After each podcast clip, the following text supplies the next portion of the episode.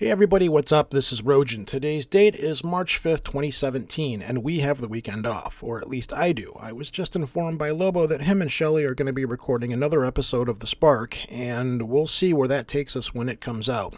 But as for this week, what we're going to do is we're going to run a best of show, which is really cool to be able to say that because we have reached a point where we have so many shows in our back catalog that we can finally start posting old episodes. Here's the thing when we moved from our old server to the new server, and we're on the new page and so forth, we lost a lot of our old shows. Fortunately, I saved all of them in our back catalog. And what that means is, is from time to time, when we have a weekend off, I'm going to take some of our old shows and I'm going to repost them. Now, for you old guys that have been around for a little while, I guess just bear with us. For the new people, these are shows that are going to be new for you because you haven't heard them before. I know, simple logic. Uh, this show is episode number 139. It was recorded back in 2015, and we interviewed David Metcalf, who is a blogger, a writer, and so forth. And we did a show with him about the cult of Santa Muerte, which isn't really a cult, but it kind of is.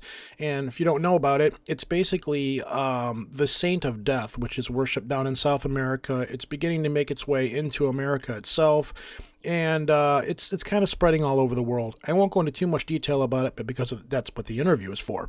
Um, another thing is that I'm just letting everybody know that the next month that's coming up is going to be kind of weird with shows because there's a couple of shows that Lobo isn't going to be able to make it to because he's got a bunch of prior commitments and so forth, and we're all about family and taking days off when it's necessary. And I think the next actual best of show is going to be hopefully the first weekend of April. But anyways, um, we're going to move on with the show here. This is David Metcalf, David Metcalf, I'm sorry, with the Cult of Santa Muerte.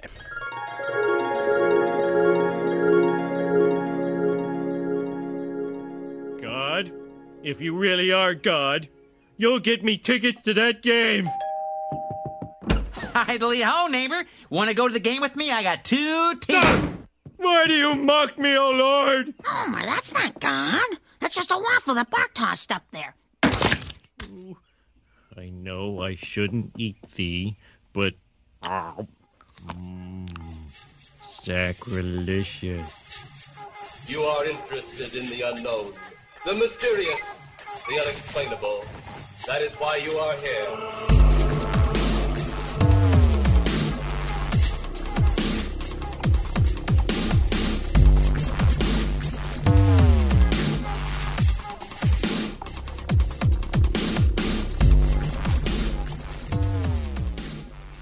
What's up, folks, and welcome back from uh, recovering from our Joseph Matheny, John Titor expedition, which I have a lot to say about that. None of it bad, uh, but we'll go through that at the end good of the things, episode. Good things.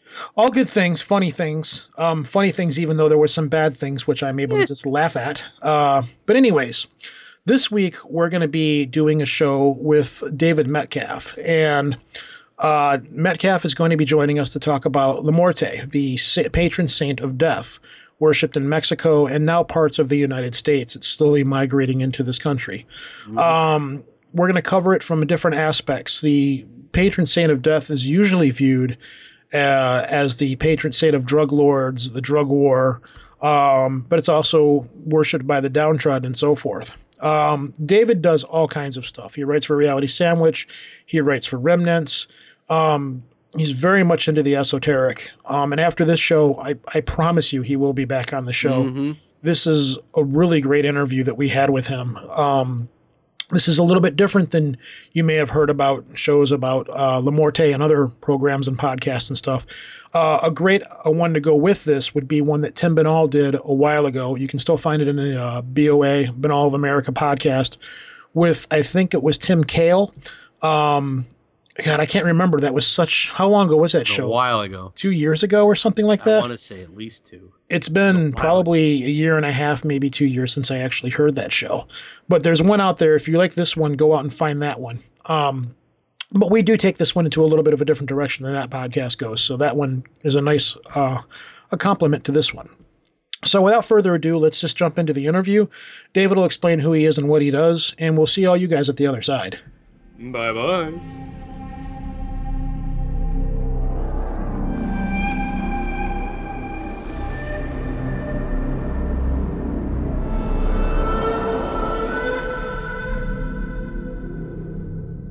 All right, so tonight we are joined by David Metcalf. Dave, your resume is far, huge, and extreme. Um, so why don't you give us the background of who you are and what you do?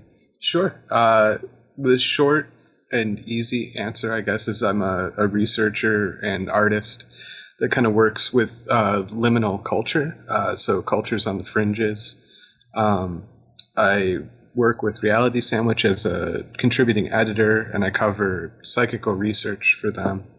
Um, but I also do a lot of work with uh, different kind of uh, cultural topics. And one of my major projects right now is with Dr. Andrew Chesnut, um, and we're studying the growth of Santa Muerte, uh, the tradition of Saint Death that's coming up in the Americas. Okay. Um, your knowledge base on all of this stuff is very extreme. I've been following you here and there all over the internet because you are you are all over the I don't want to say the seedy underside of esoterica. That's kind of a bad way to put it, but it seems like if there's anything to do with any kind of like alchemy or any of these folk magics or um, alternative belief systems, you are in some way or another have written on it or are associated with it. Yeah, Um, that's that's definitely that's a good. I think CD under, underside is a good way to put it. say Yeah. the cooler side of life, Yeah. personally. Stuff that's not normally discussed on, say, ChristianMingle.com. Uh, Although who knows? I mean, the back rooms. You know, I mean, Christianity really. can get pretty funky and get some. that would be like the ultimate place to set up a whole dummy organization to pull this off. You Man, know? I'll tell you what. Well, I, I actually that was. It's funny you say that. I did that. Uh, I actually did an academic uh, piece on the Christian exorcism tradition in the popular sense, and uh, kind of the political relevance of that. And that research got pretty weird. I mean, looking at, uh, I saw it from Walmart. In the Walmart section, you can get these books on spiritual warfare and that. And if you actually look at them, you know, the grimoire tradition and a lot of the folk magic traditions come out of the Christian exorcist tradition. And some of these contemporary Pentecostal and charismatic books, uh, you know, they're they're for a Christian market, but I mean, they're straight occultism. It's pretty amazing. I've noticed that about.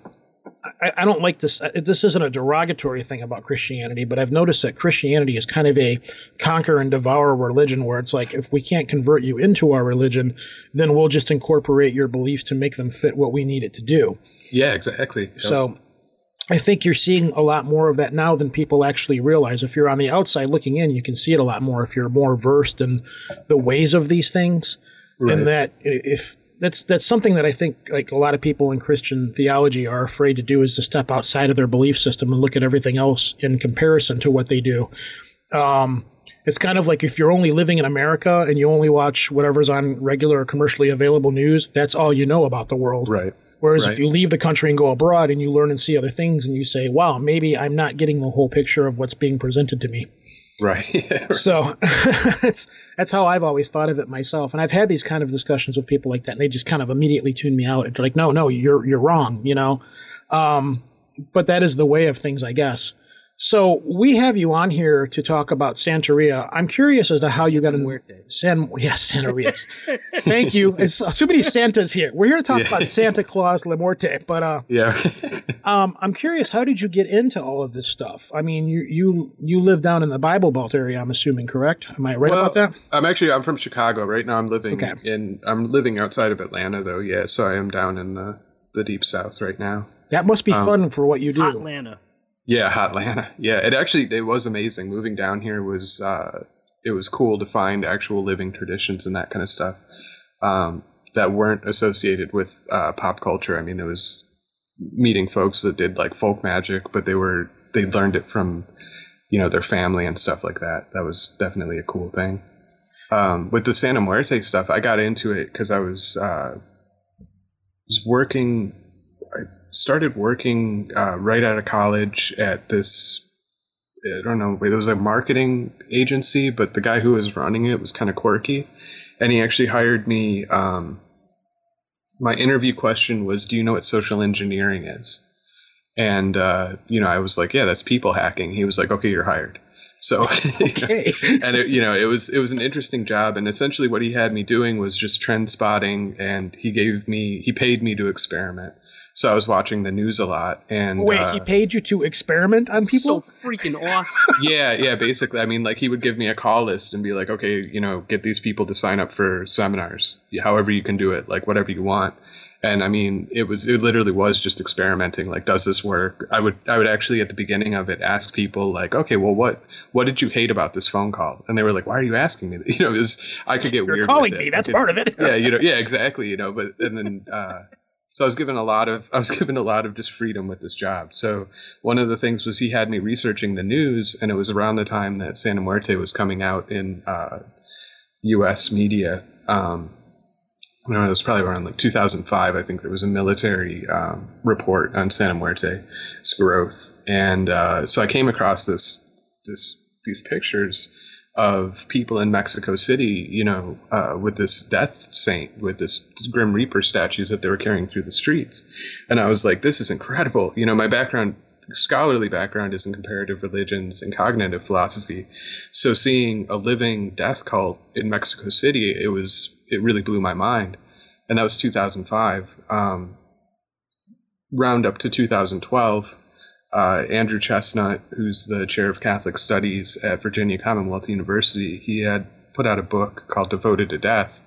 And uh, I was working with the Revealer, which is uh, the religion and media studies journal out of New York University. And I was uh, doing some book reviews and stuff with them. So I contacted Andrew uh, to talk about his book because one of the things I was really impressed with was that he was the first time I'd seen someone covering uh, and I uh, something as intense as Santa Muerte and being as objective and sympathetic as he was, while still maintaining kind of a scholarly approach to it. Um, he wrote about her as she, you know, she has these followers. It was very the way he writes about the the tradition was very sympathetic, um, but it wasn't, you know, he didn't didn't try to hide the darker aspects of it. Um, he was honest about it, but he wasn't dismissive of it as a lot of the, the coverage had been. So I was really impressed with that and I wanted to talk to him. Uh, I did an interview with him, and then we actually got asked by uh, the Morbid Anatomy Library up in Brooklyn to come up and do a presentation on her uh, for Morbid Anatomy. And that kind of led into uh, working together on skeletonsaint.com and really getting, you know, he was already immersed in the research, but for me, putting a more official seal on it and getting me really involved with um, talking to some of the devotees and kind of doing some groundwork in doing research in the United States to go to different botanicas. Um, a botanica is like a, a shop that caters to uh, Santeria and uh, different uh, Latin American folk traditions. So going and seeing the spread there and, and you know getting more serious with the research. Well, I guess we should start from square one um, and say what is Santa Muerte? Um, basically, it's Saint Death. Okay. So that is the official translation of Santa Muerte is Saint Death.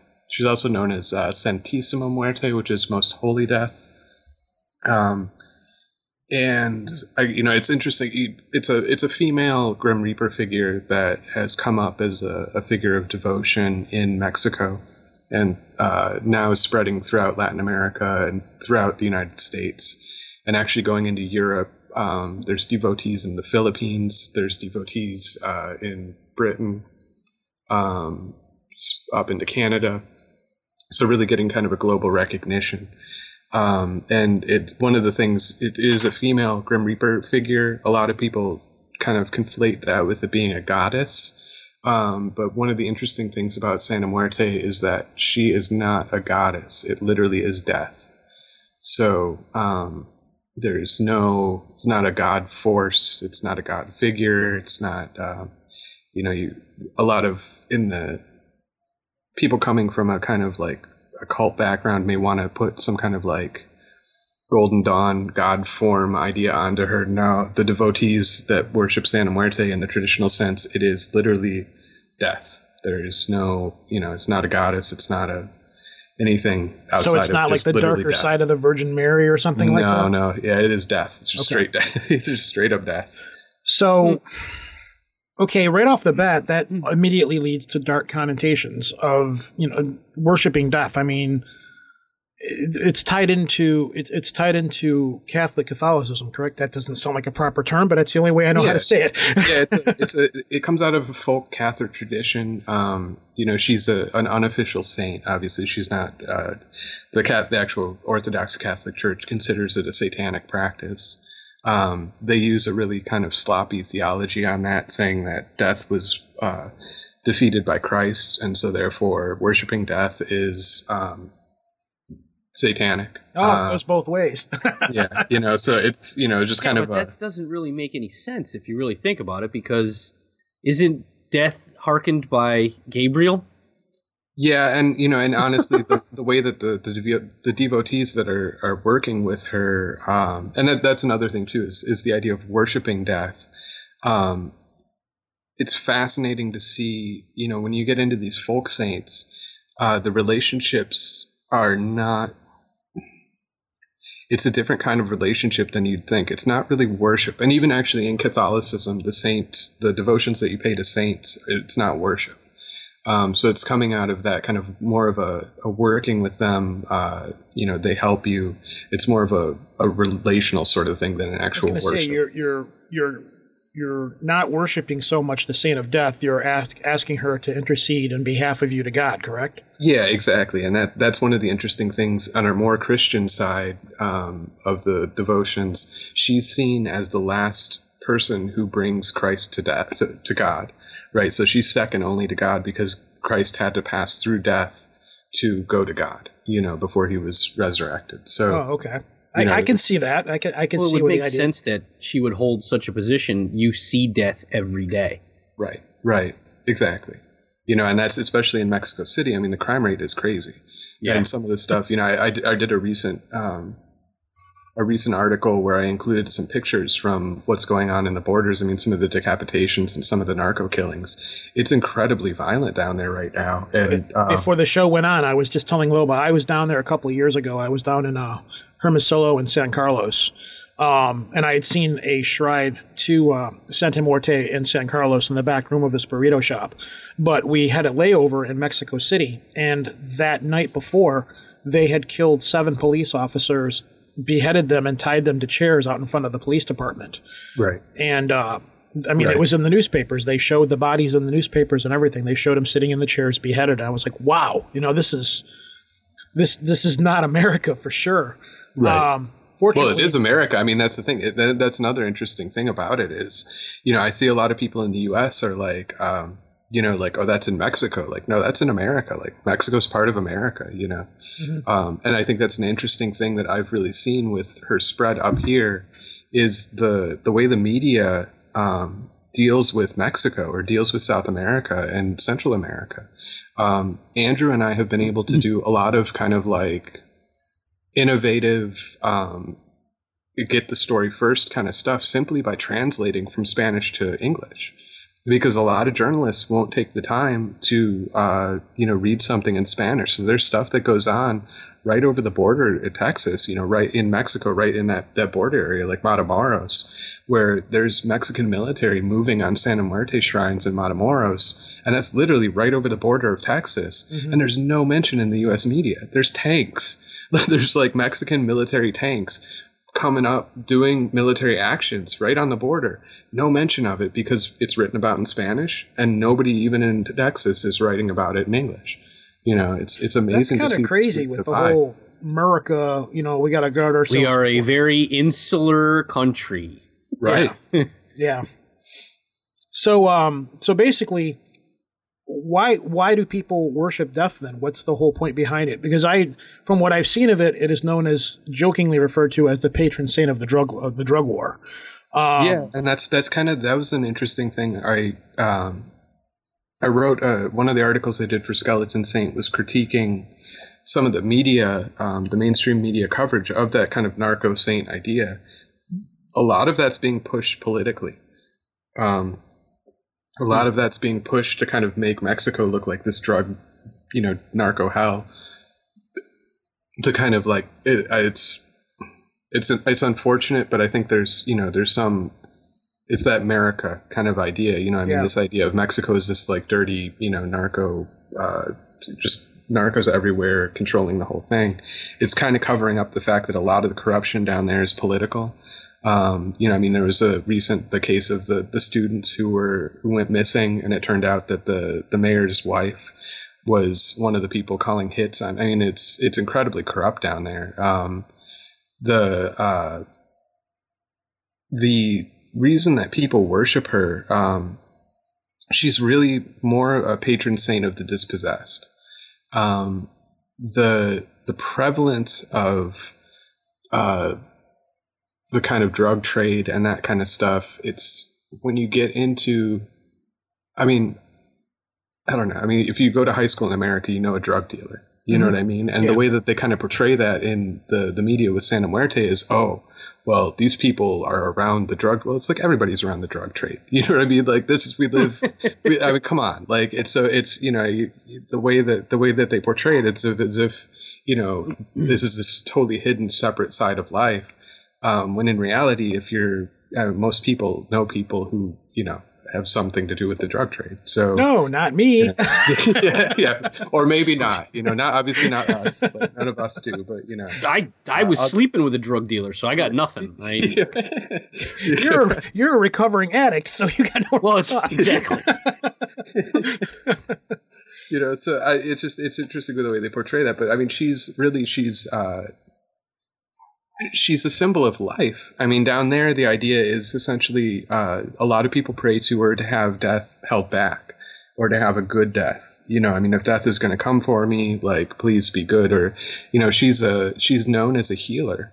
A lot of what she's known for in her miracles is being uh, a figure of health and healing, um, getting people over addictions. There's a lot of stories of Santa Muerte coming to people who are in the throes of addiction, and um, you know she kind of gives them a last chance and gives them an out for it, you know, and, and provides that healing.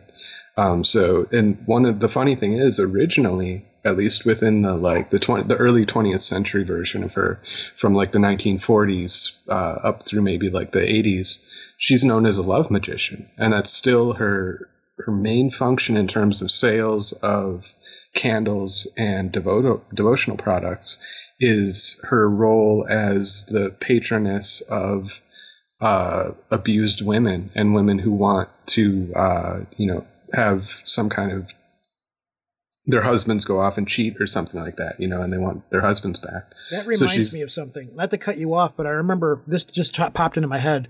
There was a story that happened, I believe it was last year, where there was a situation where bus drivers were w- raping women or something like that on these buses after hours. And there was a story of this woman that was going around and killing bus drivers. Um, I'm not sure if it's an urban legend or not, but it's a very strongly held belief down there um, that that the, the, these bus drivers would rape women, and then there's a person that goes out and kills them, and it tied into this where the the story was that whoever was doing this was worshiping uh, Santa Sa- ah, Santa Morte. Um, Interesting. yeah, I didn't know if you heard about that, or not, but I remembered it. It, it was it was a while ago, and it was just this big. It was this big, crazy story. I don't know what's ever happened of it or anything since then, but that tied into it as well. That uh, that the reason they believed in this is because these women were getting raped and killed, and women started worshiping Santa Morte for that very reason, for what you just said, because they were downtrodden women who were beaten and abused and stuff. Um, and it didn't even occur to me until just now that when you said that, that popped into my head. That's don't know interesting. you- I'm gonna have to look at that. Yeah, I'm gonna Yeah. have to check that out because I hadn't heard that. But that makes sense. There's actually uh, there's a a movie, um, kind of like a pulpy sort of movie that came out about Santa Muerte, um, where that it, it definitely focuses it as a kind of like women's cult. You know, a cult of like uh, women who, uh, not in a not in a bad way, but in a sense of getting revenge on men who've done them wrong, kind of thing. Is kind of the main theme of the the movie. Um, you know, it definitely has that aspect to it. Most of the um, the current cult leaders, or at least two of the most powerful. Uh, and when I say cult, to uh, it's I'm using it as a technical term. I don't mean you know like dangerous, scary kind of like cult stuff. You know, it, they it is a a sect or you know whatever you want to call it. But uh, two of the the main leaders of the group are Enriqueta Vargas, um, who's in Tultitlan. She has the the temple there, and then um, uh, Is that in Mexico? Yes, yeah, Okay. yeah, in Tultitlan. She her son was actually murdered, um, seemingly by police officials, um, and she swore up to that point. She he was he was running the the temple at the time. Uh, when he was shot, I think they they had 200 bullets in him or something like that. Wow. Um, and uh, One isn't enough. yeah, right. yeah. Where's your saint now? Yeah, well, and that's the interesting thing is now he's the first. Uh, he's actually the first um, saint under Santa Muerte. So Ah, he's, he's the a first. martyr. Yeah, he's now a he's he's now a martyr and a saint. He actually has his own candles and uh, statues, Wow. and people pray to him as uh, Commander uh, Commander Panther is his uh, kind of nickname. Um, but she's a she's a wonderful lady. Uh, she's really sweet, and she does a lot of work with addictions, counseling and stuff like that. Um, there's also uh, there's a lady, and I'm forgetting her name right now because I haven't actually. Uh, Dona in um, crap. I've spent so much time with Enriqueta Vargas that I'm, I'm forgetting uh, the other leaders. It's uh, Dona is the other one who actually brought the um, brought the worship public with her with the first kind of like public shrine because up to 2001 um, Santa Muerte was definitely underground there was not a lot of public worship of her um, and then Dona Queta brought forward a, a shrine at her her business her son had gotten out of jail and uh, had gifted her with this large statue of Santa Muerte as a as a gift and a thank you to Santa Muerte and a thank you to his mom uh, for being a devotee. And he felt that that really helped him get out of the situation he was in. And uh, so they brought that and they, they created a public shrine that was in the street. And that kind of was the kickoff for uh, the sort of public unveiling of the, the devotional tradition. It, it's been around since the 1700s. There's uh, there's actually Inquisition, Spanish Inquisitional um, papers on the tradition. Um, you know, when the inquisitors would come over to to Mexico and uh, you know be kind of testing the faith there. Uh, there was there's mention of it. Um, it's interesting because it comes out of a lot of different streams. Um, Andrews traced it back to uh, European beliefs in La Parca, which is a Grim Reaper figure that came about during the plagues um, Yeah. in People Europe. actually claim to have seen it. right exactly yes exactly yeah and that and that you know that's that's one of the the kind of origin stories um, interestingly enough because there's a there's a mexican drug cartel called uh, the templars um, one of the one of the skeletal saint figures is from um, the Bernard de Clairvaux, who was the French mystic who helped bring forward the worship of the Madonna and then also helped found the Templars, actually signed the papers to have the Templars founded um, when they were, you know, the medieval Knights Guild that were in the Crusades. Uh, Bernard of Clairvaux in Mexico has a chapel where his uh, icon is actually a skeleton, and that's considered one of the first uh, images that is kind of associated with Santa Muerte by some devotees. So it's interesting to see the the Templar uh, cartel has nothing to do with that. Uh, they're not associated with Santa Muerte, but it's interesting to see these kind of, these things kind of you know crossing over um, into Mexico. It's you know, and really, I mean, it's hard to say. I mean, with Santa Muerte, the, the traditions are so diverse. Um, it's so decentralized. You have um, there's a fellow Stephen Bragg in New Orleans who has a traditionalist version of um, Santa Muerte worship that he kind of promotes and follows that he received from someone in Mexico and was taught the tradition by them. Um, and his is a very uh, strictly uh, strict ritual version of it. Um, there's three colors. You've got the white, red, and black. So white being um, kind of harmony, uh, peace, red being passion, and black being defense or um, kind of justice uh, associated with justice, defense, sometimes offensive work um, with you know kind of active prayers, um, but very very centralized on these three colors, very specific, very strict. Um, and so Stephen has that. The stuff we see from Enriqueta Vargas and Dona Queta, very diverse. You know, those are from Mexico City, and those are very diverse. Um, they don't the the color associations are much more broad. You have different colors. You have stuff. Um, you know, you've got purple and green, and some of the, the greens associated with justice uh, work. You have yellow, which I think is associated with addictions. This Um, sounds like magic work. Yeah, and it's Exactly got it and it's yeah. I mean, the, the folk traditions. When you get into folk Catholicism, it's very practically oriented, um, and which is why it was something that Andrew and I are actually talking about tonight. Um, something we want to focus on in the future is there's a lot of scholars that are talking about this idea of Santa Muerte being a secular saint because she's so practically oriented. But what they're missing out on the fact that um, this kind of practical work and this association with magic um, it's not secular. It's very traditional. It's you know you just don't find it in the kind of uh, elite, high-minded theological you know Catholicism. But when you get to the people, um, you know, like in Italy, the Virgin Mary is prayed to more than Jesus ever is.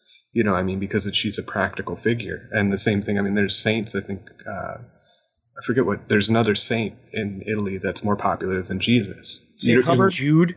It may be Saint Jude. Um, St. forget- Hubbard, the patron saint of footwear. Yeah. I'm sorry. Wow. it could be. It could be. You know, It's like very you do. important. You got to have comfortable feet. Isn't that where Prada comes from? Okay.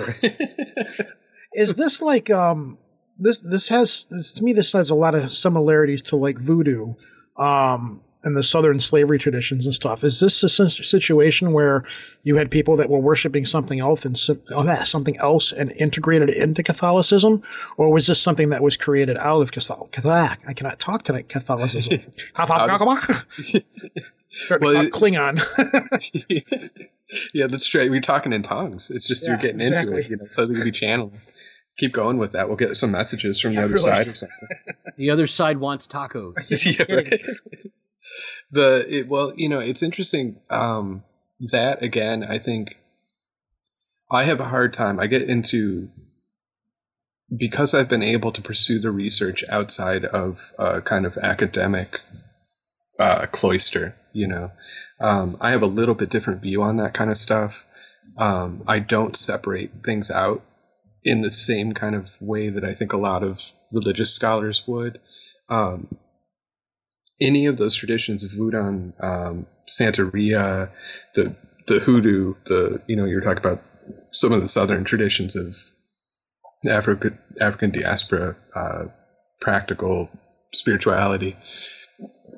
They don't so much. I, I have a hard time actually seeing syncretism because when you look at um, when you look at medieval Catholicism, when you look at Renaissance practices, I mean, from Rosicrucianism and all that, um, they all draw from the same kind of practical sources. Um, you know, I see it in psychical research, which was really where it keyed off when I'm looking at scientific research that's paralleling stuff you see in folk magic. You know, or where um, from the early 20th century, you see people like William Walker Atkinson, who's writing these books on, uh, you know, practical yoga, and um, you know, uh, he wrote a book called uh, the uh, what is it the something on Rosicrucianism. I forget what it's called, but it's written by the three initiates or something like that. He wrote the Kybalion too, but a lot of these practical uh, kind of mixes of mind science and new thought with kind of practical occultism. Um, you know, and you see these things feeding back into traditions. There was another fellow, um, de Laurence, who was writing around in the early 20th century. He was plagiarizing um, some of the Golden Dawn work, and those books were becoming popular in Jamaica and in Uganda.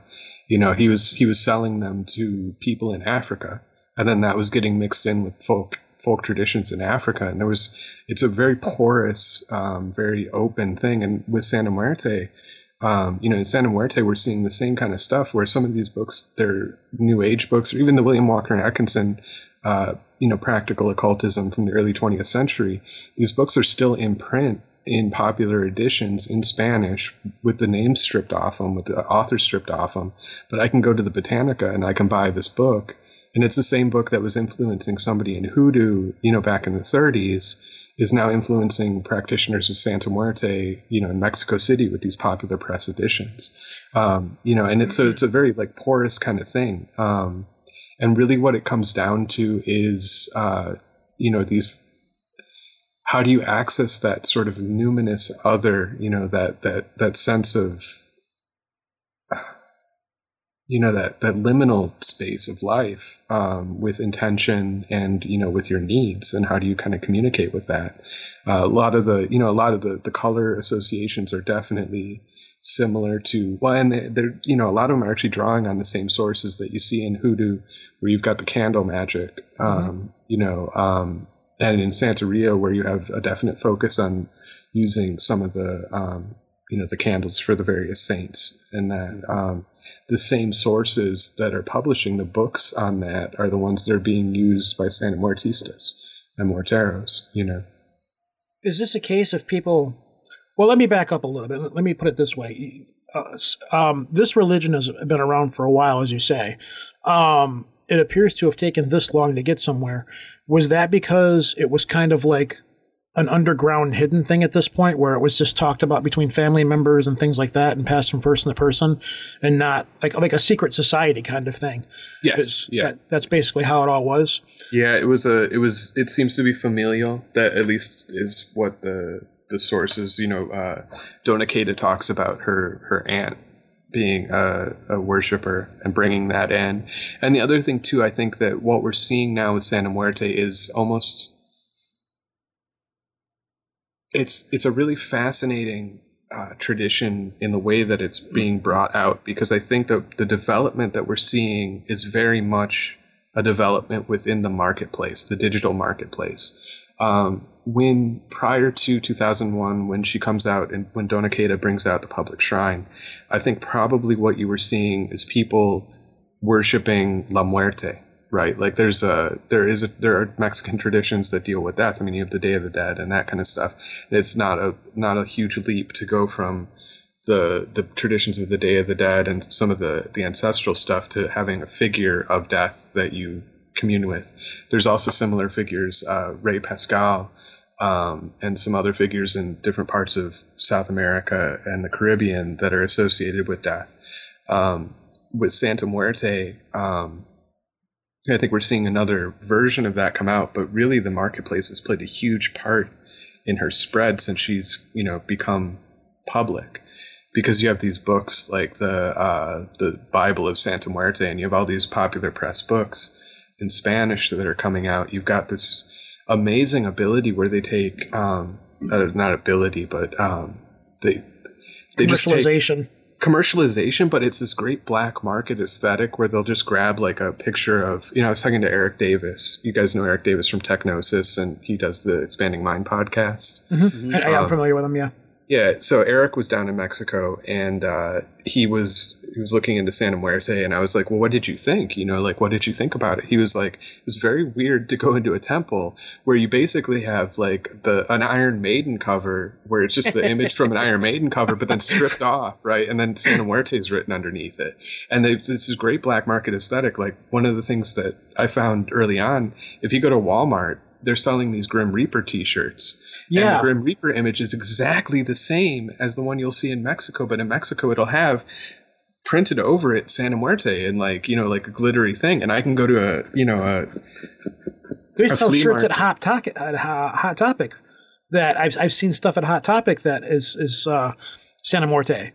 Does uh, it say Santa Muerte on it, or is it just the same image? It's definitely like, the imagery. I don't recall right. if it does or not. Like I posted something on Twitter uh, last week about the um, how the fashion industry is starting to take occult symbology and put it on their clothing. And yeah, yeah, I think, yeah. Joe Joe Matheny had pointed that out to me. I think yeah. well, and it's also I think I think you had posted or Lobo had posted a picture of a Grim Reaper with two guns. That's mine. Yeah. Okay, Lobo. Yeah. So you saw that. Now that that image was taken by Santa Muertistas and used as a as a protection image, where they also had used um, uh, stuff from Palo Mayombe. So mm-hmm. they were they were referencing the Palo Mayombe tradition through Santa Muerte. I mean, it's just amazing, like popular mix of of imagery and potency. And I think that um, you know one of the things that Andrew and I are just constantly amazed by is the way that because of that, right? You've got this, you've got Walmart selling these T-shirts. You've got these T-shirts in Britain and stuff like that. So the second that somebody figures out about Santa Muerte or the word Santa Muerte comes in, this image is already there. and then the whole belief pattern rides that image. All right, now going Does back to sense? That makes sense. Yeah, it's well to me what it looks like is it's it's like hey, we, let's take this and commercialize on it. The people that are into making the money and stuff like Walmart don't necessarily understand what they're doing. They're just putting it out there to make money. Because I've seen images of this stuff on shoes. Um, so Well, basically, it. but that's but that's the thing is the Grim Reaper image is just popular on its own. yeah, You know, I don't think they're actually like like I don't think Walmart has any clue that there's a there's a death cult in Mexico that's associated with these images. And the the people, the devotees in Mexico, you know, when I was doing um collages for Skeleton Saint, you know, I do a collage for one of our stories and I would make a, an icon of Santa Muerte. And you know, it was my own personal artwork, digital artwork, um, image of Santa Muerte, and it was awesome because within six months, I started seeing devotees in Mexico using these images on their Facebook. They'd completely retaken the image, they'd added words to it, they had you know added phrases and prayers on top of it, but it was my image. It was the image that I had created, and you know they had taken it and suddenly now in mexico it's becoming an actual devotional icon and it's just this amazing like how do you know, feel about that? Does that bother you, or does that do you find that cool, or I was honored by it as a as the working with Andrew. It was a question that I asked him where I was like, where where do we draw the line? You know, if we're Yeah. if we're researching this and now we're starting to influence it. But that's the thing with this with this tradition because it is a folk tradition. To look at it or to talk about it is literally to influence it. You cannot. There's no way that because there's no orthodoxy, there's no official church to block that kind of stuff. It literally is devotees having an experience with this force, with this with Santa Muerte.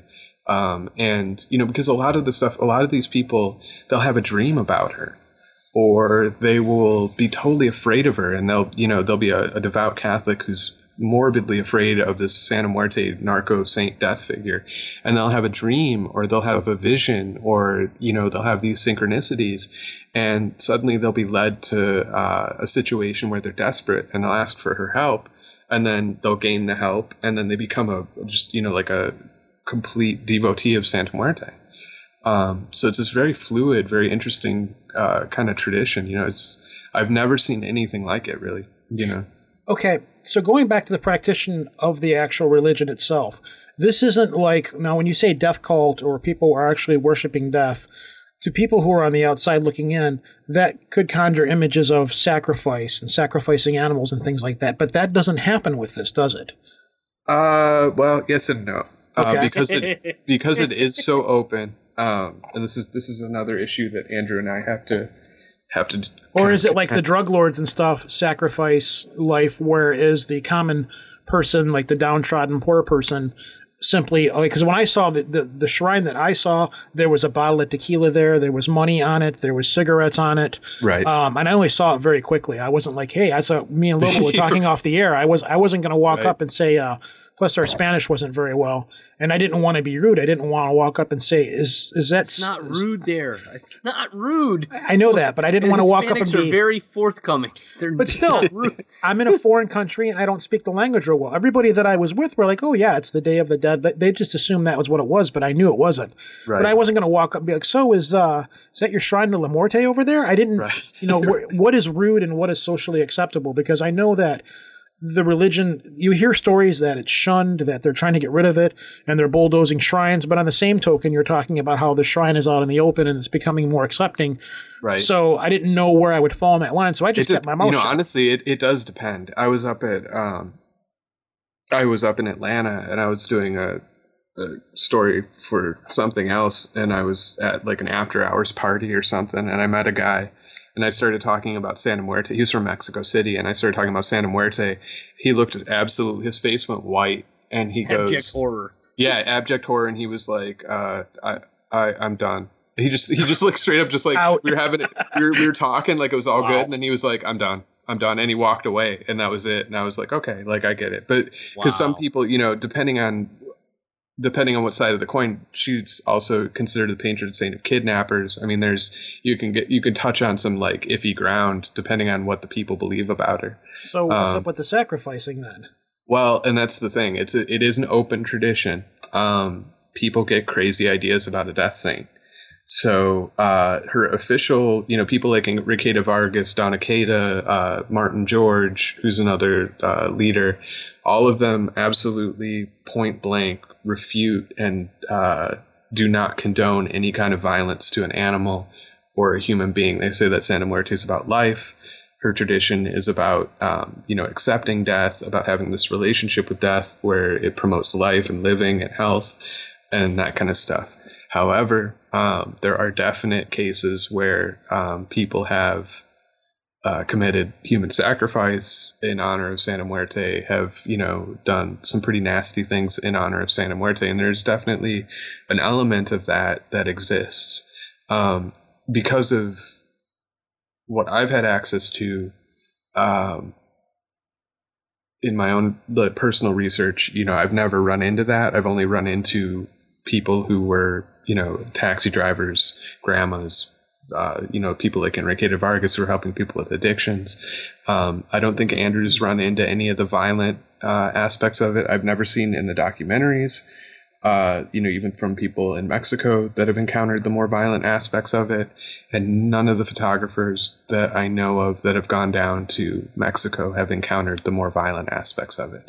The news, however, you know, there is uh, stories of people committing crimes uh, you know, and human sacrifice and stuff. You know All what? her- To be fair, people have killed in the name of Christ. People have killed in the name of Allah, Allah, Allah lately. right. I mean, right. it, it, people take other people's lives for all manner of reasons. Well, and that's It- you know, and that really is the thing. And it's it's the other the other thing is that there's a popular side to it where you know a Grim Reaper tattoo looks nice, right? You know, and if you're Love if it. you're if you're you know and if you're if you're a gunman or something like that, like yeah, you get a Grim Reaper tattoo and you kill people. You know, and honestly, I've got a different. Um, I've heard. I grew up in Chicago. Um, you know, I Where there's no gunman ever in Chicago. yeah, right. Yeah, exactly. Yeah. Unheard of. So you know, like uh, I don't, I don't have the same. I, I'm a little bit more callous to that kind of stuff. So to me, like, it's not. It is what it is. It's reality. I mean, we live in reality. It'd be nice if there was no violence. You know, it'd be nice if that. Obviously, I'm not condoning human sacrifice or anything like that. But, um, you know, I mean, these people that are living these lives, you know, especially in Mexico, where it's a, a lot of it's a war zone um, we got to get real with that and realize, you know, that that is the reality. You know, I just spent a year in rural Georgia, um, you know, and it there's parts of it that are scary. you know, I mean, Oh, this yeah. world's this Yeah. world's a scary place, you know, and uh, Santa Muerte is right there in the middle of it, and uh, So, like Yeah. every other religion, it already has its own denominations going then. right, yeah, and it, it definitely does. I mean, Yeah, but uh, does it have 41,000 sects like Christianity does? it well, it's it's everybody is a different sect. It's amazing. I mean, it's the devotees. What's it's you know if people are really interested, I would encourage them go on Facebook. If you got a Facebook page, there's tons of pages up for Santa Muerte, um, and you can see it's you know it's people from Mexico City and that like talking about their devotions. And what you will see is most of these people are praying for health. They're asking for help with their families. They're asking for help with uh, you know being in poverty and wanting to get out of it with addiction um, you know, and it's amazing to see because she is this patron saint of the dispossessed or, you know, people who are in a bad situation. It's so touching to see. Um, I know it gives you a good picture of what's actually going on in the world. You know, um, unfortunately, at the same time, uh, you know, violence is one of the things that's prevalent. So people will, you know, ask to be protected from violence and that kind of stuff you know and i think that it's interesting i wrote a story on her uh, black aspect the the black candle which is normally you know in the fear mongering media that's associated with cursing and, and all this kind of stuff but in traditional witchcraft in traditional uh, folk magic it's not a, a curse is not You don't throw a curse with black candles. Well, you, you it, it's not about it's it's about justice, right? So if Yep. you're gonna like, it's always justice. So even if you're doing black magic, even if you're doing an evil or what, if you're doing it, if you're doing an aggressive spell, it's always about justice, and it's always about this person has violated the sacred law, and so therefore they need to be, uh, you know, there needs to be retribution for that. And so uh, with her black candle aspect, it is associated with justice. Um, that is her aspect of justice. Stephen Bragg, who I mentioned before, who does the the Santa Muerte Temple in uh, New Orleans, um, talks about it. So the white candle is the white candle or the, the white Santa Muerte is associated with those who died in peace or holiness. So um, saints, you know, and people who die in a kind of a peaceful, holy manner. Red is for those who die in passion, right? So this is who these are the spirits that you'll be working with. There's kind of a necromantic element to it in his tradition of, of working with her. Um, and then the black candle is those people who died and who were addicted or who were, you know, died of violence or that kind of thing. Um, you know, and it's it's about using those forces to to restabilize and to reharmonize uh, the situation. You know, so it's interesting to see her her black candle aspect, which is normally associated with violence and that kind of stuff, is actually um, it's the opposite of that. Yeah, exactly. You know, it's it's associated with restoring justice, restoring balance, and that kind of stuff, but in a powerful way. You know, um, and it, I do have to say, my friend uh, Elliot Edge um, had he, he he thought that I was just he thought I was doing the research because it was cool and I was obsessed with skeletons or something. You know, he was like he was like, oh yeah, you know, like I thought it was all morbid. Well, he uh, he started thinking about it and looking into it, and he had this super powerful experience where he started to kind of see Santa Muerte everywhere he turned. Um, and that is something that I've heard from a lot of different people is once you kind of encounter this figure, um, it becomes more powerful than a lot of people know, which is another thing You that Andrew see it I, everywhere. Yeah, and it will start to kind of like creep up, you know. And so he sent me a, a couple texts one night where he was like, "Dave, we got to do it. We got to talk about this because, uh, you know, I thought you were just kind of goofing with this, that it was something cool to be interested in, but there's something really powerful here." And he got kind of spooked with it, you know. Um, and it, that is something that like I found is that you know, uh, it, it's fascinating to see this tradition come up to be so popular, to be so popularized, to be using stuff like an Iron Maiden cover or whatever. But it has this. Well, I can see the significance of it, though. You know, it's it's kind of a convenient thing. You know, Right. Right. I Yeah. don't And really that's see Eddie as you know the saint of anything but heavy metal. yeah. Right. well, yeah, well, it's it, you know, and that's that's that's exactly it. But then you've got suddenly Eddie is filtering this this potent like death figure. You know, this Sure. potent like, and it's it's amazing to see that power because it is. I mean, that's a lot of the imagery is. You know, that was one of the things that I think surprised Erik Davis was a lot of the imagery is kind of cheesy, um, but there's this potency behind it that you don't expect. You know, um, it is a stark contrast. And what it what from what you're saying, because you've got the ones you've got two. It sounds like you have two completely different aspects of the same belief system here. Whereas one side, you've got the drug lords and things like that that are probably playing praying to not get caught. Uh, are Not probably get killed. yeah, not get killed, all of those things. Whereas you have the other side where you have the downtrodden, the poor, who are praying for protection, again, you know, not to get killed, uh, but they're praying for health and they're praying for things like that. But they're coming back, they're coming at it from different aspects and from different intents. And you also have police officers, and you have jailers, and you have lawyers. She's very popular with lawyers, jailers, anybody associated with the criminal justice system on both sides. They're very popular. There's actually a police force. I don't know exactly where it is in Mexico. There's a police force in Mexico whose uniforms include patches of Santa Muerte Oh, that's so for awesome. And Wow. that, you know, um, that's one of the things that Andrew and I are really trying to, to focus on because the media doesn't portray this. She is the, you know, and there was actually, there was a, a head of a jail down there who was saying she's essentially in some ways the patron saint of the jail, of the, you know, the criminal justice system itself. Um, because that was a large part of her continuance from kind of the love magic that you see in the 1940s. What you see coming out in the 80s in that is her being, uh, you know, a patron saint of the the prison system. Want to get in contact with the show or listen to back episodes? It's easy. Go to www.projectarchivist.com. On the right side of the page, you'll find links to our archives, as well as links on how to get onto our Facebook page and follow us on Twitter. If you want to leave a voicemail for us, it's 734 681 0459. Yes, we do listen to all of them. Or if you want to talk to Lobo directly, you can call 203 212 9975. Yes, that will in fact put you in touch with his cell phone. If he's available, he will take your call and talk to you. If you're just looking to send us an email, you can do that at projectarchivist at gmail.com. Don't forget to look for us on iTunes under the podcast section, or you can stream us right to your phone with the Stitcher Android app for free. If you like motorcycles and you like comedy, perhaps you should try the Wheel Nerds podcast. Stop that. What, what are you doing? I'm doing my announcer voice. It's proven super effective. It's stupid. Nope. We're the Wheel Shut- Nerds. Shut up. We're the Wheel Nerds. We're a weekly Ish. comedy motorcycle podcast where we talk about everything two wheels and a bunch of stuff that isn't. Give us a listen at wheelnerds.com, iTunes, or Stitcher. Or wherever fine podcasts are sold.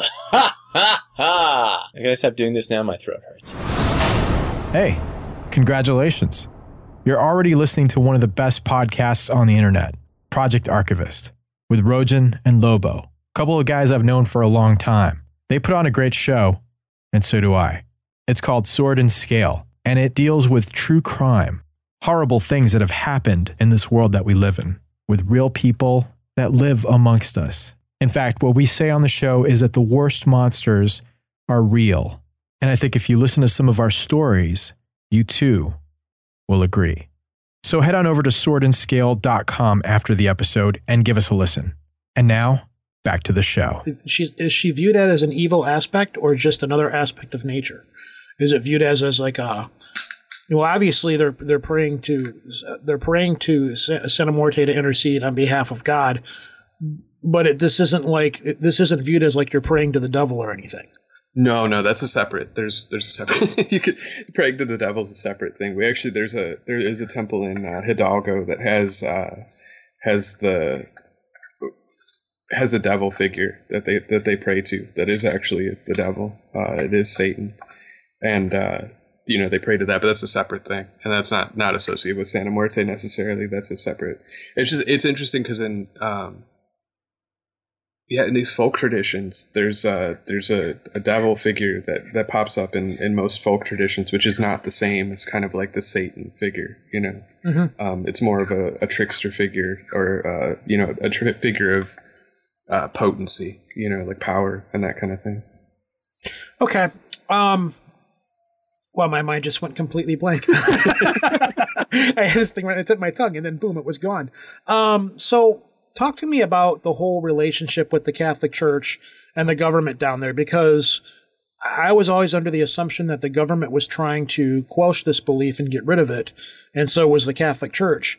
But now that you're saying you've got police officers that have these symbols on their uniforms, that kind of flies in stark contrast to that. And especially you've got now you've got open shrines, you've got statues that are out in public and things like that. Well, the government, the government and the Catholic Church definitely don't like the don't like the tradition. The Catholic Church, uh, Santa Muerte is a major um, Thorn in their side. Thorn in their side, and also, uh, you know, they're they're losing followers in Latin America big time to charismatic churches, to uh, traditional belief systems, um, and to things like Santa Muerte. So um, there's you know a significant number of followers of Santa Muerte. It kind of shows. Uh, it looks bad on their evan- on their evangelism when you have people claiming that they're good Catholics, but then they're worshiping a death saint. Um, you know, so so it's kind of offensive to the to the Catholic officials down there. How do they deal Um, with that? I mean, what is Well, I mean, they claim it's satanic. They've got a whole exorcist tradition to help people be exorcised once they come out of Santa Muerte. Uh, you know, once they come out of the devotionals, uh, you know, to, to come back to the church and be exorcised of the demons and that. And there's kind of a They- whole counter cult sort of uh, evangelism going on. They fall short of calling it heresy, though. They No, they call to it- call it heresy. They do. They do. It, it has been considered. I, I think it does have an official con- condemnation. I don't know if it got all the way Yeah, up to the palpal, but it definitely got. Uh, it has been officially condemned. Yeah, it's called heroc- herodocracy or her. They won't. They they fall short of calling it heresy, which f- seems completely. What is it? Hetero he, heterodoxy. Oh, okay. Heterodox. Yeah, right. they, they they they accuse them of that, but they won't go as far as calling them heretics, Interesting. which shocks me in the fact that they probably don't want to push them completely away. I was going to say they don't they want to retain membership, so they're trying to pull them back. yeah, you know, and when the church stops listening to what people want, that people are going to do what they want. well, and that's exactly what the devotees say. That is exactly what the devotees say. And a, a lot of the stories of conversion from Catholic to Santa Muerte, um, you know, a lot of people will say, "Hey, I prayed to everything the Catholic Church told me to pray to. Nothing worked. My kid was sick, or my husband was in jail, or you know, I had uh, terminal disease. You know, I had lung cancer and I was dying. I prayed to Santa Muerte, and I'm better now." and that you know she's her miracle working aspect is one of the things that Andrews pointed out has been one of the major conversion points is that she's known to be effective. Um, you know, with the in terms of policemen and that, or with jailers and stuff. I mean, the the government is a complex organism. Um, so you know, I mean, like a, a, policeman's not necessarily the same as an official uh, condemnation. Do you know what I mean? Like a, a policeman's just some dude who's got a badge, mm-hmm. you know, and they're worried about getting shot. They're on the front line. Um, you know, the, the, guy behind the office desk who's able to kind of theorize it and think about it, maybe against Santa Muerte, but the guy who's actually out there in the line of fire. well, a lot of them are corrupt too, though. There's there's a lot oh, of corruption absolutely. in the oh, police yeah. departments down there. Well, and um, up here yeah, and up here as well. Yeah, well, it's yeah, a little bit different down there. It's a lot. Oh, absolutely. Yeah, I it's mean, it's nasty down there. We yeah, we were driving. I was the company I was working for. We were driving cars. We were test driving them right out of the factory. And we actually got pulled over at one point, and the cop was like, "Just give me your money, and I'll let you go." Right. It's like you know, we are like, "All right, right. everybody, take a collection together. Let's get this guy out of here." You know, and that right. was pretty much what it was. They oh, said, yeah. don't even say, if, if, you get pulled over, don't say anything at all in Spanish because that implies you know some Spanish and they'll just keep saying, I don't speak Spanish, I don't speak Spanish, so they'll let you go, or you give them money and they'll let you go. Right. So, um, I actually had a yep. police officer tell me down there because I was driving at a normal, I was driving at the speed limit, and a police officer at a gas station told me, he said, don't ever do that. And we're like, okay, do you want us to speed? He says, you speed a little bit because if you're driving at the correct speed down there, you look like you're hiding something and we're going to pull you over. so right. I'm like, okay. right. So, you know, go and, uh, go and look at my, uh, my profile pictures, David. Right. You'll see an you'll see a lot of stuff to do with the Reaper. Well, yeah, oh, yeah, you're right. Yeah, you've got a lot of the Santeria and stuff in well, your family. How I much do. of well, that does that to tie into this, though? Are there similarities? Yeah, we'll actually, see. I'd like yeah. to hear. I'd like to hear because the it's interesting. When I was at a Botanica, um, that uh, Botanica up in Villa Park, Illinois, which is out a suburb outside of Chicago. Um, the it was run by a, a Santero and uh, Santero and a Babalawo. Um, mm-hmm. There's Santera. So his wife was a Santera. He was a Babalawo. So they and they were running their practice through this Botanica, and they were selling a lot of Santa Muerte stuff. Um, very close. There's a lot. there's a lot of candle magic. There's a lot of. Um, see, Santeria has a lot of saint. They're probably closer indoctrinated with like straight up Catholicism. Like right, you'll find a lot of you'll find a lot of candles used in Santeria that have, you know, images of Michael, uh, images of the of the Virgin Mary. You know, you'll see a lot of that because it's it's it's they don't straight up come out and say, "Look, we're practicing voodoo," because in essence, it's what they're doing. But right. it has a lot. It, it's at one point on the island, you had people that practiced the native um, spiritual beliefs. By, I mean, by island, he means Cuba. Get out! I'm not Cuban. sandwiches are awesome. Go but, ahead. I'm kidding. um, they they would when when Catholicism came through, they were pretty much look either you do this or you're either made an example or we'll kill you because you're a heretic. And they just said, "Whoa, hold on a second. We're gonna, you know, we're gonna follow whatever it is you want us to follow." And they put up a good front and they do they've they've been completely indoctrinated in Catholicism, but they don't. My a lot of people in my family, the older generation, they didn't forget where they came from, and you you went to you went to mass and you went and you you you took communion and you you know you went through your confirmation. You did everything you were supposed to do. But when you needed help at home and there was you know there wasn't a priest around, you you lit your candles and you spoke to your saints you spoke to right. your, uh, for better term, your Loa. They right. were there is, for you to help you. Which is what uh, Santeria means working with the saints, you mm-hmm. know, and it, and the saints are the the figures, they're the powers, you know. I mean, yep. you, you see like the um, the seven African powers and stuff like that. And it's the idea of it's interesting because Voodoo actually means spirit. It means mm-hmm. the power of the spirit, and so it's a it's a much more direct way of working with the, the powers of uh, existence you know, so, and the kind of personalities behind those powers. I see. You didn't go to God. You didn't. I mean, you didn't go to a priest. You wanted to talk to God. You talked to God. I see right. the same similarities with Santa Muerte though, because people make offerings to Santa Muerte. They make physical offerings, mm-hmm. you know, in behest, which ties back to voodoo and Santeria. Uh, well, not not necessarily. Well, with the, Mm. the- there's there is a slight difference though because with um, Yeah. with Santeria, uh, there's differing levels of possession, I guess. So, like in Santa Muerte, you're never going to be possessed by Santa Muerte. Okay. You may have you may have lucid dreams about Santa Muerte. You may have visions about Santa Muerte, but you're never going to actually be mounted by Santa Muerte. In Voodoo practice, so in um, you know like in uh, in Haiti and that you're actually mounted by the spirit, or say in something like Kimbanda or uh, Umbanda, some of the Brazilian traditions, uh, Venezuelan uh, spiritism, you're actually mounted by the spirit. Um, Bring in- it into yourself. Right, and it you know your your personality goes away. That's the the Loa, the the spirit comes into you, um, and you're actually possessed by it. And in Santeria, um, there's there's not as much sense of possession. Um, you may go into like a trance state, or, and you know there's a lot of uh, stuff with Ifa divination and that kind of thing, where it's a question. You know, there's there's technical nuances of questions of where's the spirit entering that. Um, you know, so uh, Santa Muerte and Santa Santeria are kind of closer in the fact that you don't actually get mounted by the spirit. Well, let me ask you a question about the folk saints.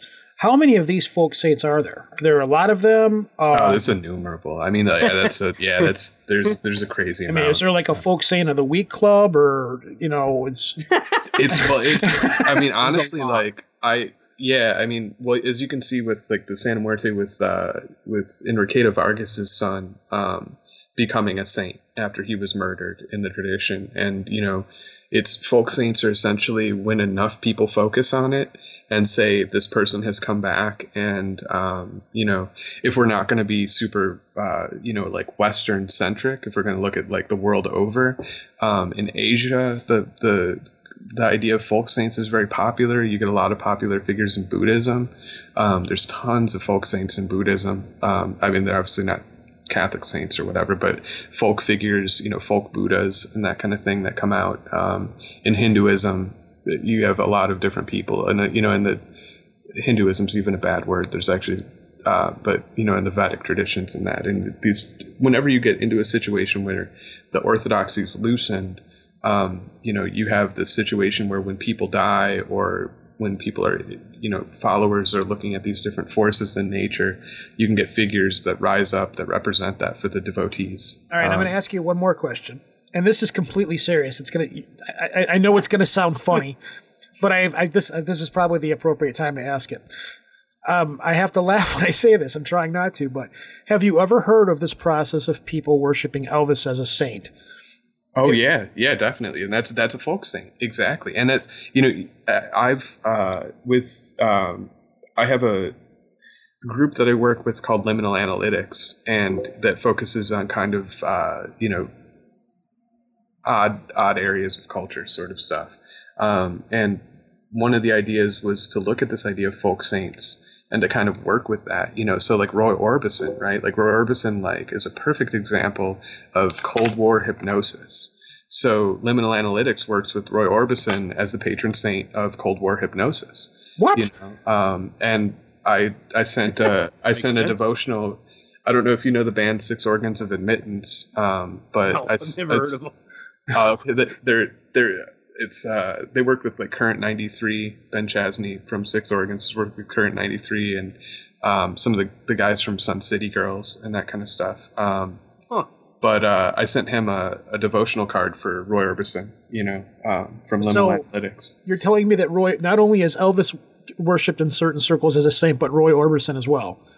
As well that that was something that liminal analytics created you know Okay. that was something we we we worked with that idea that Oh, okay, okay, okay, okay. But yeah, yeah. I mean, with with, with uh, Elvis, it makes sense. Um, Aaron Cheak, who uh, is a scholar on alchemy, actually wrote up some pretty hilariously accurate uh, ideas of translating Elvis's name into these different kind of Vedic structures of the sun god.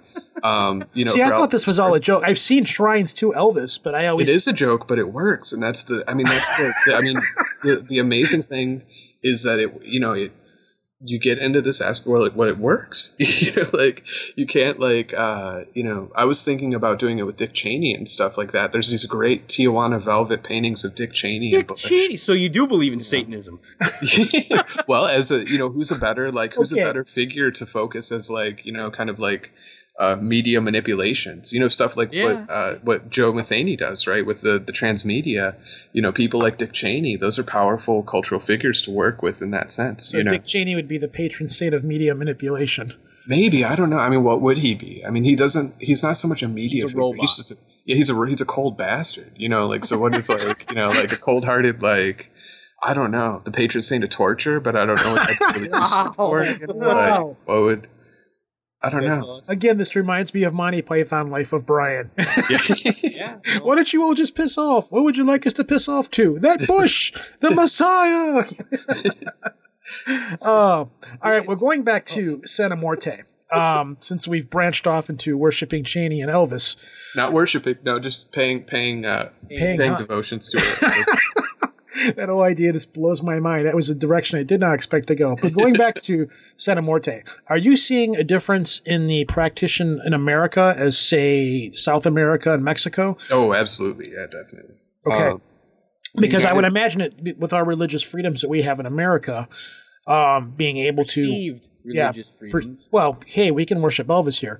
Um, we've established that, and Cheney. Um, Wow. I would you would- you know how much of a difference is it up here? Because I know in America you've got all these websites, you've got churches down in Well, it, the, the, it's interesting because honestly, like the religious freedom up here, if it is that, like, has done nothing other than water it down so that like uh, people don't get Santa Muerte up here. Um, they just don't get it. I mean, down down in Mexico, it's such a f- there's so many like familial ties. There's so much, um, and I'm not trying to romanticize. Um, Yeah, I understand. But it's, but it, it's there's a lot more heartfelt. Like, I mean, people in Mexico uh, really connect with the devotion. Really connect with it. I mean, it's it's as know. real to them as getting a glass of water. yeah, she's she's their godmother. You know, she's the one who watches over them, and she's the one like they'll they'll bring their kids to the the shrine, and they'll you know they'll be thanking her, and it's just very personal. It's very connected. Up here, um, you can see it in the in the translation of the images. One of the things when we when Andrew and I first started doing the skeleton saint thing, you know, I was I was watching the transition of the images used in Mexico for her up to uh, what are the images used for her up here in the United States. And up here, people wanted these like you know like a model with like a like Catrina Calavera is uh, uh, Posada's uh, image that he did. It, it was during the Revolutionary period, and he he was drawing these pictures of uh, Catrina Calavera, who's kind of like the Day of the Dead figure. It's the the skeleton in like the big fancy hat kind of thing. Um, you know, and up in the United States, people were like, "Oh yeah, that's Santa Muerte." But no, it was Catrina Calavera. It's a completely different figure, you know. Or they take these Day of the Dead skulls and they'd be like, "Oh, it's Santa Muerte." Like, no, that's a Day of the Dead sugar skull. Um, you know, or they would take a woman who was it had her face painted up like uh, a sugar skull and would be like, "That's Santa Muerte." Like, no, it's a woman with her face painted up like a sugar skull. Santa Muerte is a Grim Reaper, but they wouldn't. In the United States, they didn't want this Grim Reaper figure. They didn't want this visceral image of death. You know, down there they've got like. Uh, essentially like a very well made there's some of the shrines are uh you know like medical grade skeleton uh, replicas with a cloak on them and hair and stuff. You know these things that up here are totally offensive to people. And in the united states people just didn't want that image associated with their santa muerte. They wanted this kind of soft uh, you know, kind of like almost like Wiccan Santa Muerte, this kind of like goddess figure, you know, and it was like, no, that's really not what, that's not the same thing. Um, so it, it really gets watered down here, and there isn't the, there's a lot of focus on it as a goddess figure or as a secular saint. That was something that Andrew and I have seen come, you know, people talking about her as this, uh, because she deals with so many practical elements that she's a, an image of a, a secular or profane saint, and um, they just don't get that in traditional cultures or cultures that still have some idea of traditional religious practices, there's no separation of pro- profane and sacred. It's, you know, I was, um, I had an experience at a, a Marian apparition site in Conyers, Georgia, um, where they've got a chapel in a farmhouse now to the Virgin Mary.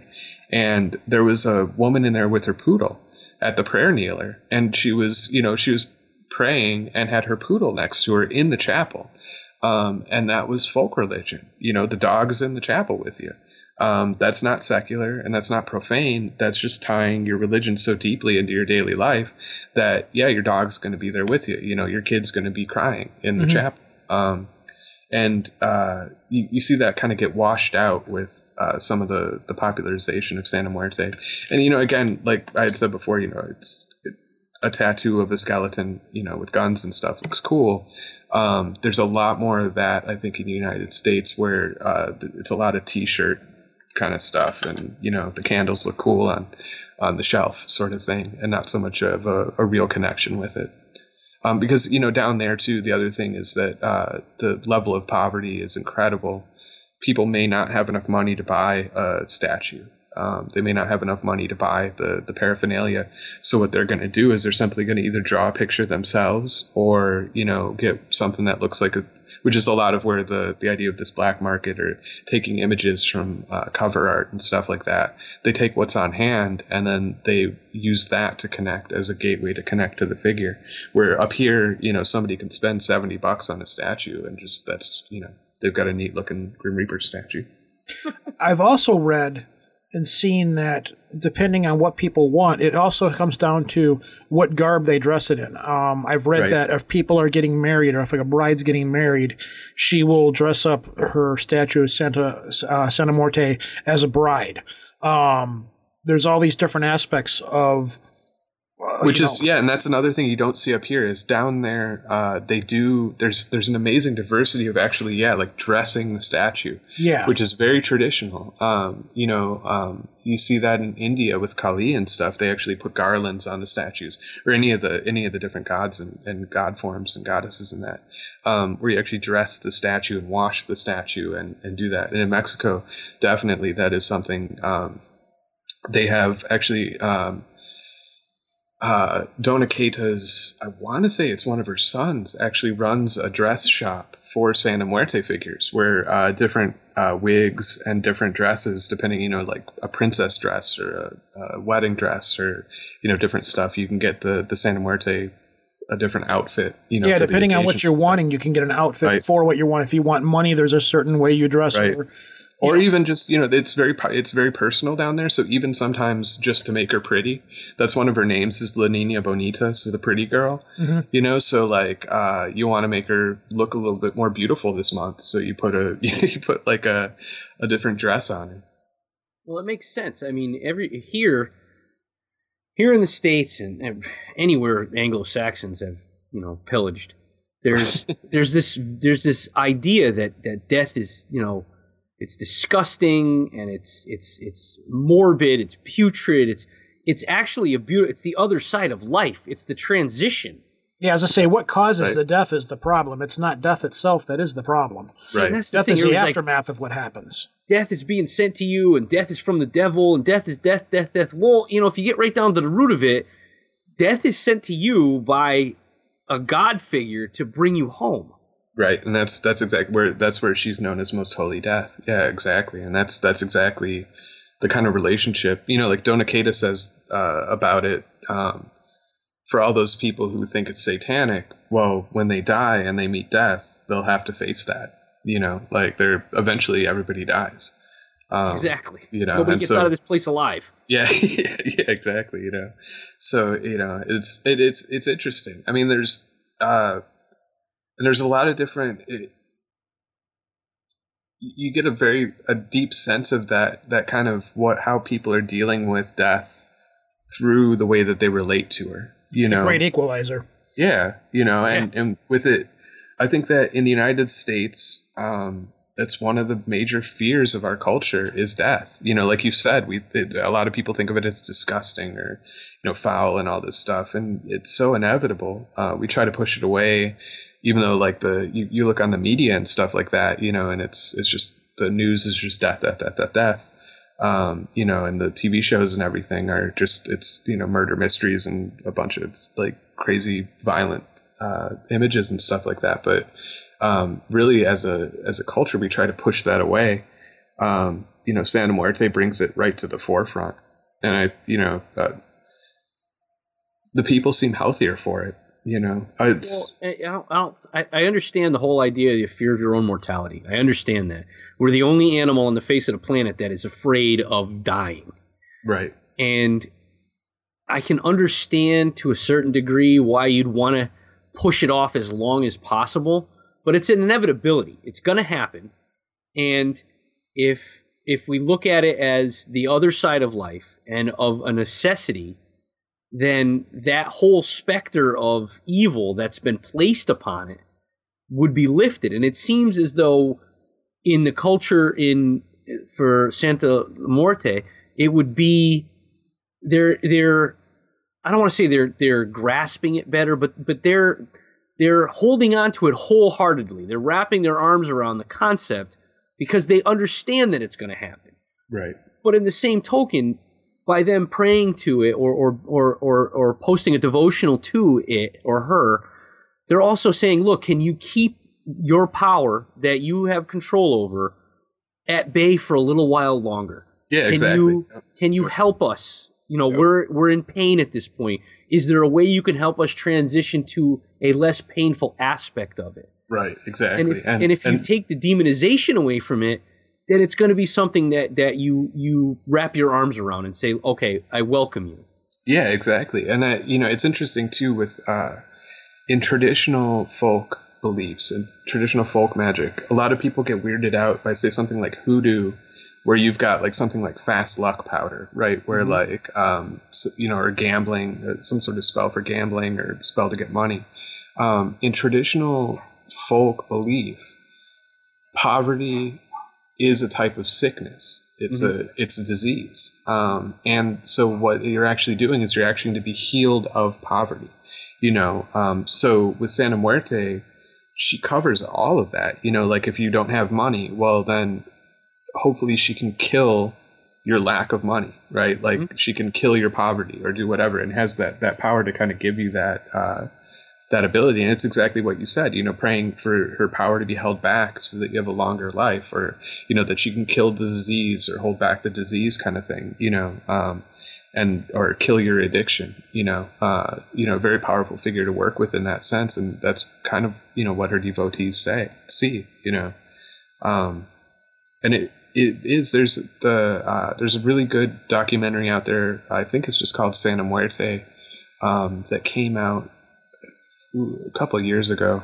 Um, but it's it shows pretty clearly that you know that kind of aspect.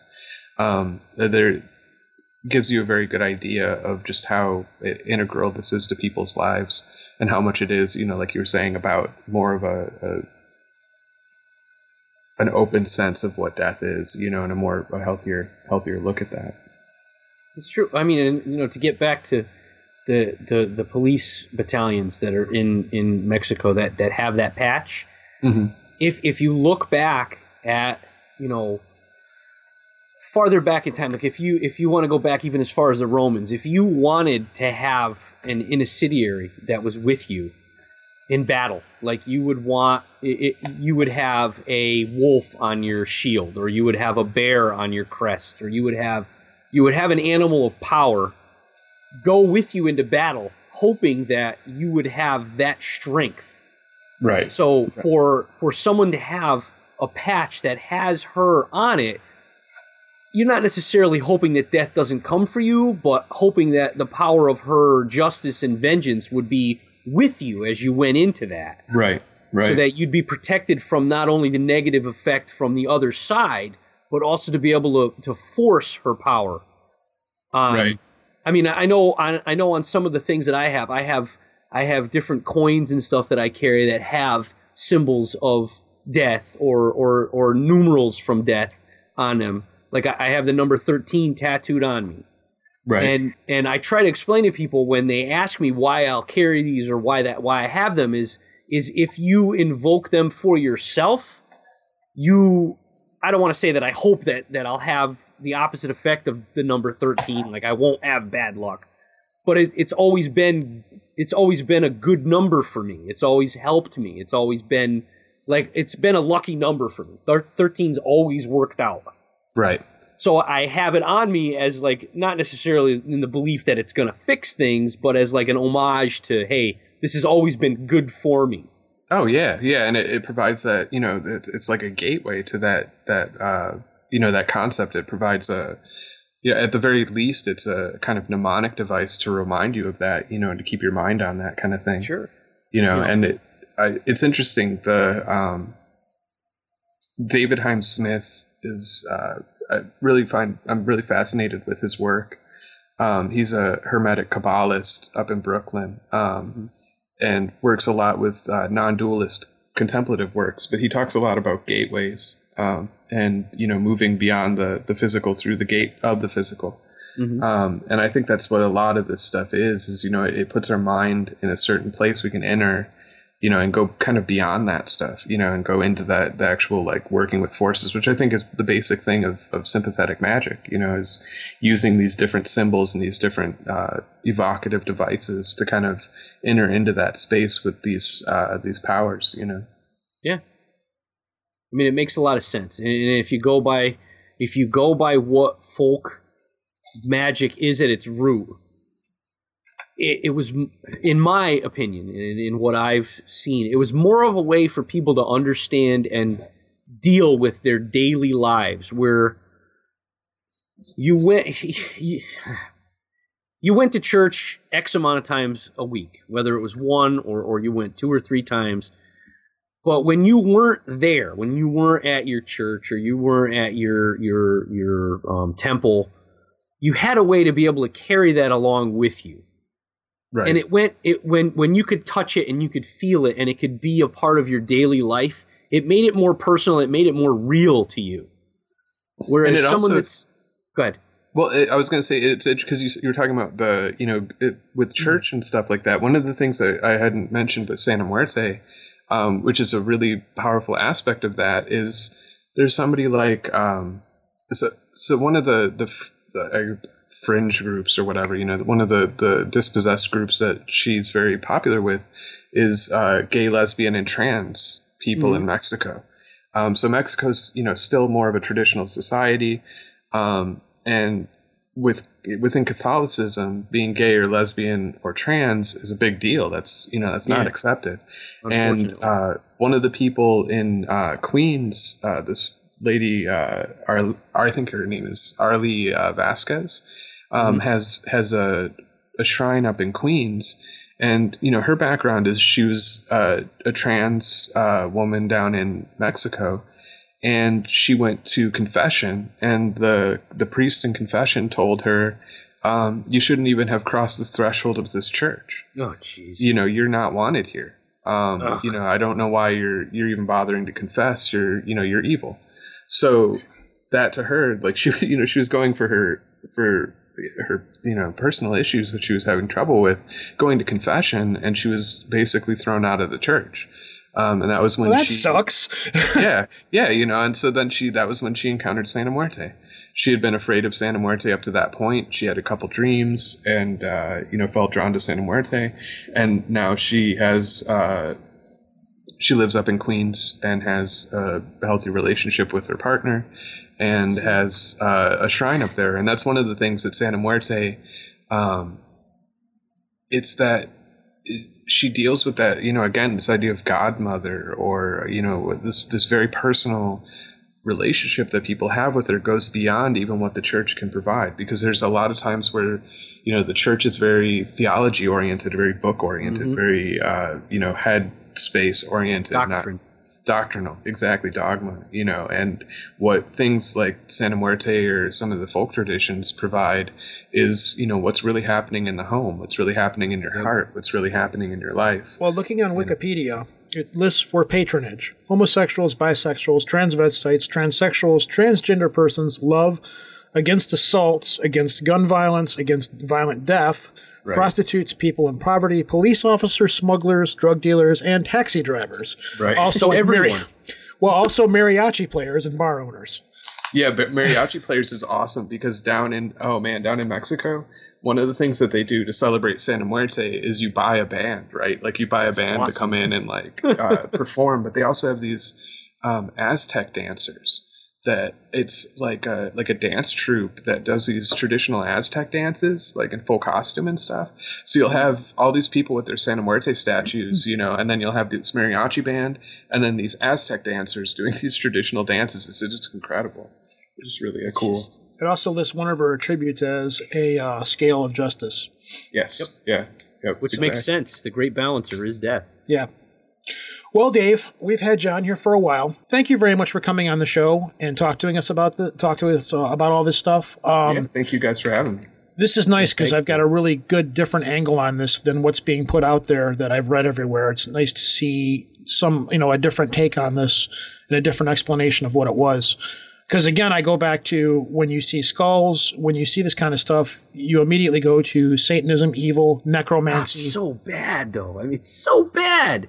Well, It's just it's it's the it's the American it's it's our America. it's the American Christian way of thinking and the way things are up here.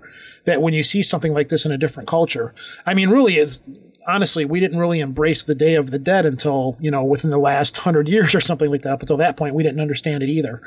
So Right. uh, I do find it interesting and funny that it's that it's worshipped up here differently down in Mexico. I do want to ask you one more thing though: Is this primarily just a Mexican phenomena, or yeah, that sounds racist for me to say it that way, but Latin. La- Okay, we'll say Latin. Yeah, that'll work. Is it primarily this in that part of the country and starting to seep into America, or does this religion take place anywhere else in the world? Um, specifically with the with the death saints that are similar to Santa Muerte, it's mostly Latin American. Um, You know, it's a. Trying to think if there's any. Like, are you seeing this in Haiti? Are you seeing this down in South America No, at all, like not- Brazil not- and like that? Yeah, they're well, they're separate in. Uh, uh, I, there's Rey Pascual, who's a separate one. Um, I think he's in Guatemala. I could be wrong about that. Um, Andrew's actually doing more research on the the, the other death saints. Um, but there's there are different skeletal saints that are in different Latin American countries that are specific to those countries. There's Rey Pascual. There's another one. Um, whose name I forget off the top of my head. Um, but there are a couple different ones that are specifically skeleton saints, um, and they're they're in various Latin countries. Um, you don't really see it, it- You know, the United States itself doesn't have any like kind of indigenous uh, folk traditions that grow up like that. I mean, we've got hoodoo. Um, you know, there's some like, yeah, our, our Pennsylvania like contribution powwow. was Mormonism and Scientology. That Yeah, was we've got Mormonism, we got Scientology. Yeah, that's, that was Yeah, our so con- we have a contribution. supercomputer and magic underwear. yeah, and- exactly. and. Elvis. and Elvis And and, Roy Cheney. Orbison And Roy and now Roy Orbison and Dick Cheney. Yeah, Oh boy. Well, thank you very much, Dave. I, I, I really Yeah, can't express how much we've really enjoyed talking to you and how great it was to have you on the show. Um, this is something we've really wanted to do for a long time, and Mm-hmm. when when you agreed to come on here, it was like when when Yeah. because Matheny put us in touch with you. Yeah, yeah, it was totally unexpected. We didn't, and it was you're like, yeah, I'm free, sure, let's do this. And when Matheny said he could put us in touch with you, we were like, what? You know, we we pretty much flipped out on the spot. Where can people find you? Do you have a website? Is there a place that people can go? You I know, at this point. I did, but then I lived in the woods for a while, so now those websites are dead. Um, they can. Twitter is a good place. Uh, David B Metcalf. Um, Facebook, if people are on Facebook, go ahead and friend me. Um, and uh, on Reality Sandwich, I run a subsection called Limitless Minds, which deals a lot with um, consciousness studies and psychical research and that kind of thing. trying to think. Yeah, and skeletonsaint.com, where I work with Andrew on. Right now, I've, I just spent a year in rural North Georgia, which kind of has shifted up everything that I'm doing. So usually Twitter um, is pretty stable, but beyond that, uh, you also uh, contribute to Remnants magazine as well, correct? yeah, remnants. Oh, that's true. Yeah, remnants. Uh, that's that's more of like stories that Joe uh, and Joe Nolan and I find interesting. We kind of put up there, but remnants has definitely been a fun thing. So, remnants. Um, I don't know the website for that though, but um, It's funny. Um, we know Joe. I, I know Joe Nolan pretty well. He's because he's a fellow Michigan boy, and he's on our Facebook page, and we pay real close attention to what he does. He is the only person in this little circle that we all kind of rotate in that hasn't been on the show yet. And You got to get him on. we've threatened to have him on here many times. The question is, what are we going to talk about? Because he's involved in so many different things. That we can't seem to nail down a direct topic as to what to have him on here. I, I usually bug him every three weeks. We're going to have you on. We're going to have you on. At this point, I'm send so, a message. At this point, I, ju- I he just posted something for me the other day. I'm if you can figure go, out "Hey." what we're going to have him on to talk about, go for it. Because pretty All right. soon I have a feeling he's just going to tell me to screw off. no, I don't think he will. Joe's really cool. he is. He's a very cool guy. Um, but anyways, Dave, thank you very much for being here. I Oh, can't. thank you guys. Yeah, no, I appreciate this. Always good to talk about weird stuff. You do realize that we're like a we're like a stray dog. Once you feed us, we're going to keep coming back. So Yeah, yeah. I would Okay. love. Yeah, whatever. I mean, let's we'll rock this. Okay. Awesome. Awesome. All right. Well, thanks a lot, man. Take care. Yeah, nice talking you. to you. Oh, thank you guys. David.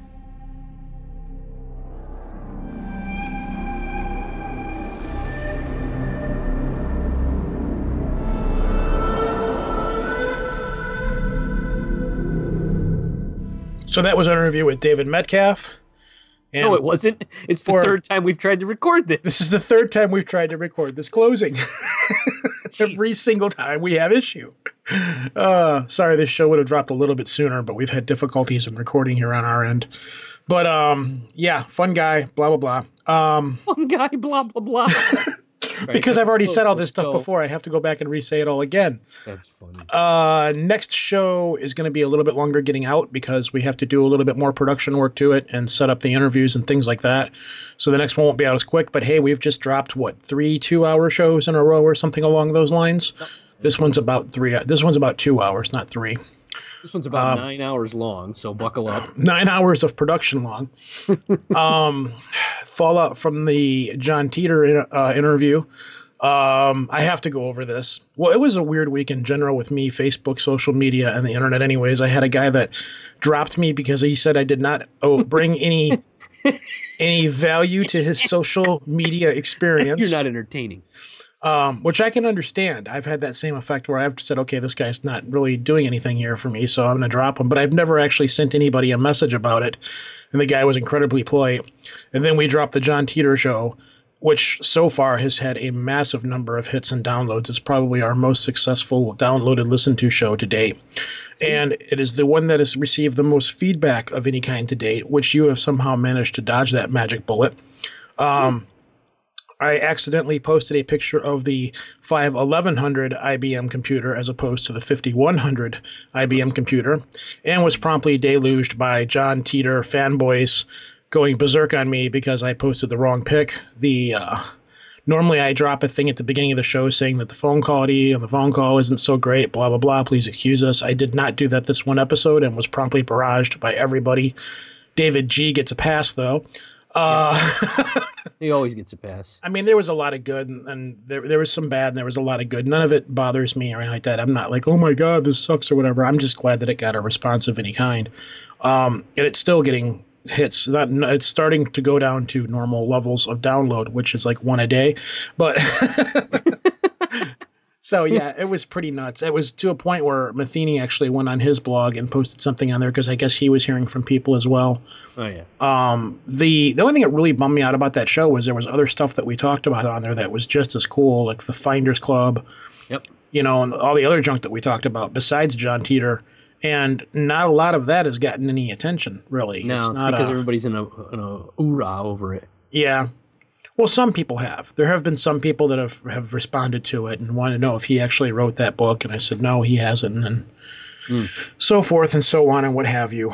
But um, I think that's about everything that I can think of to say. I had more to say last time in the other two versions of this recording that we did. but I we've wasn't. Had, we've had some developments though.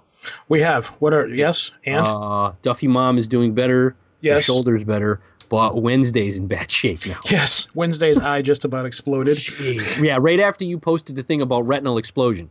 Yeah. Go figure. Not good. Nah, she'll be all right. I know her. She's a tough old broad. Both of She's them are. They'll tough be good. old broad. Jeez. They'll both be okay. Uh, I love you. You're gonna die. They're gonna come No, I'm not. you. No, I'm not. They both know better. They're gonna drown you. both of them will own up to that quality, so I'm not worried about that at all. Uh, is there anything else that we wanted to say or anything like that before I go? I know there was, but being that we're so I- pressed I for don't- time right now, did you ever think that the name Trojans is a horrible name for a condom? Maybe no, that came out of left field, didn't it? Right field, whatever field it came out of, it just Yeah, came. why would you want to have something that it's full of tiny little men actually erupt while it's inside of where it's supposed to be safe. Yes, exactly, exactly. Um, but I think that's it. Uh, see everybody in a few weeks. Um, God, I wish I could remember anything else I had to say, but I can't because I got to go to work. And This is Lobo. Peace out from the D. Yeah, this is Rojan from Detroit. Peace out. That's it. No stupid things to say at the end of the show. Mm, I just Why said people was must save a lot on electricity, anything like that? No? Edgar Allan Poe was not a drunk. Who's a heroin addict? All right, folks. Peace out.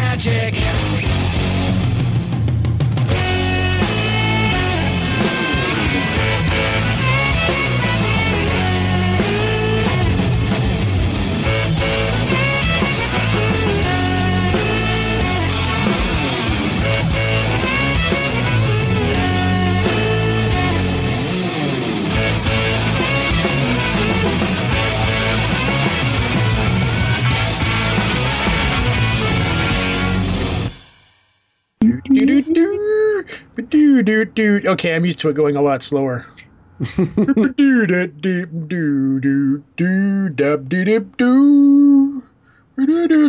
Okay, this is from Disney. What movie is it from?